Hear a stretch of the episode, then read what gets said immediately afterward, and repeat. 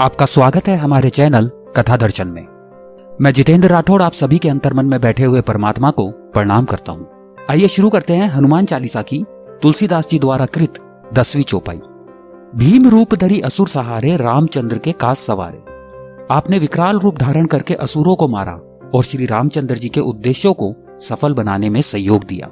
यहाँ पर तुलसीदास जी के लिखने का अभिप्राय यह है कि हनुमान जी भगवान का कार्य करते थे तथा कार्य करते समय उसमें आसुरी प्रवृत्ति के लोग बाधा उत्पन्न करते थे तो उनका संहार किया। तुलसीदास जी का यहाँ लिखने का अभिप्राय यह है कि जो लोग भगवान के विरोध में खड़े रहते हैं, भगवत विचारों का विरोध करते हैं, वे कितने ही बड़े हो, उनके मोह के प्रवाह में नहीं बहना चाहिए। उनका त्याग कर देना चाहिए, इस कथा से जानते हैं। श्री राम और रावण का जब युद्ध चल रहा था, उस समय मेघनाथ के शक्तिवान से लक्ष्मण जी मूर्छित हो गए थे। उनके लिए हिमालय से रातों रात संजीवनी बूटी लानी थी। श्री हनुमान जी ये कार्य कर सकते थे। हनुमान बूटी लाने निकल पड़े। उधर रावण को पता लगा कि हनुमान संजीवनी बूटी लाने निकले हैं। श्री हनुमान जी का श्री राम कथा अनुराग लंका में भी विख्यात था। शत्रु पक्ष को उससे लाभ उठाने की युक्ति सूझी और रावण ने काल नेमी को प्रेरित किया। वह किसी भी प्रकार हनुमान जी को रात भर बातों में लगा ले। काल नेमी को जान पड़ा, श्री हनुमान जी को रात भर के लिए रोकना है तो कुछ उपाय करना पड़ेगा। काल नेमी ने माया से मार्ग में एक मंदिर बनाकर स्वयं मुनि बनकर बैठ गया। श्री हनुमान जी वहाँ पहुँचे। उस सुंदर आश्रम को देखने के पश्चात वहाँ उनकी जल पीकर दिन भर की थकावट दूर करने की इच्छा हुई।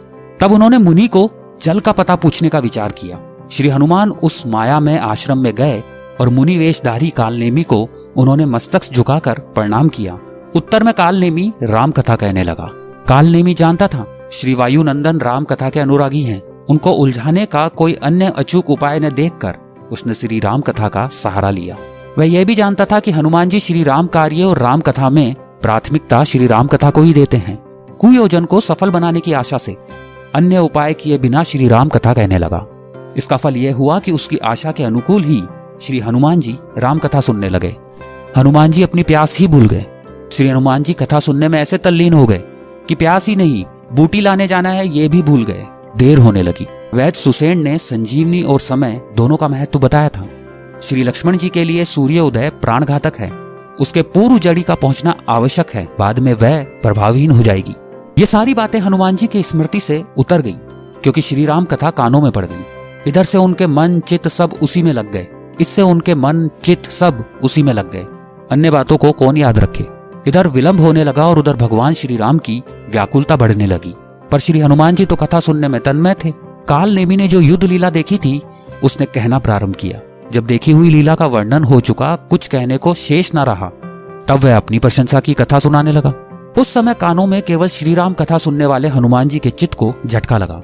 उन्हें प्यास मालूम हुई और आगे चलकर मरकरी अप्सरा से सारा भेद खुला। वे काल नेमी को मारकर आगे बढ़े और द्रोणाचल पर्वत को उठाकर लंका ले गए।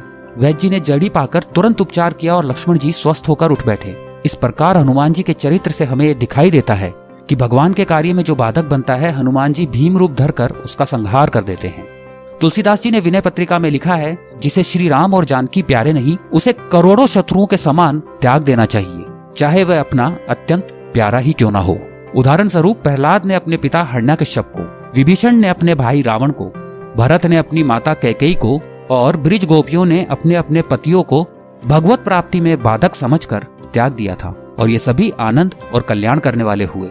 हनुमान चालीसा की ग्यारहवीं चौपाई में श्री तुलसीदास जी लिखते हैं, लक्ष्मण जी को जीवित देखकर श्री राम हर्षित हो जाते हैं। आगे के कर्मांक में उसका वर्णन है। कमेंट बॉक्स में जय श्री राम लिखकर हमारा उत्साह बढ़ाइए। आपको हनुमान चालीसा का एक क्रमांक अच्छा लगा तो इसे लाइक करें। अपने दोस्तों और अपने परिवार के साथ इसे शेयर करें। ऐसे रोचक क्रमांक आपको आगे भी सुनने को मिलते रहें। इसके लिए आप हमारे चैनल को अभी सब्सक्राइब करें।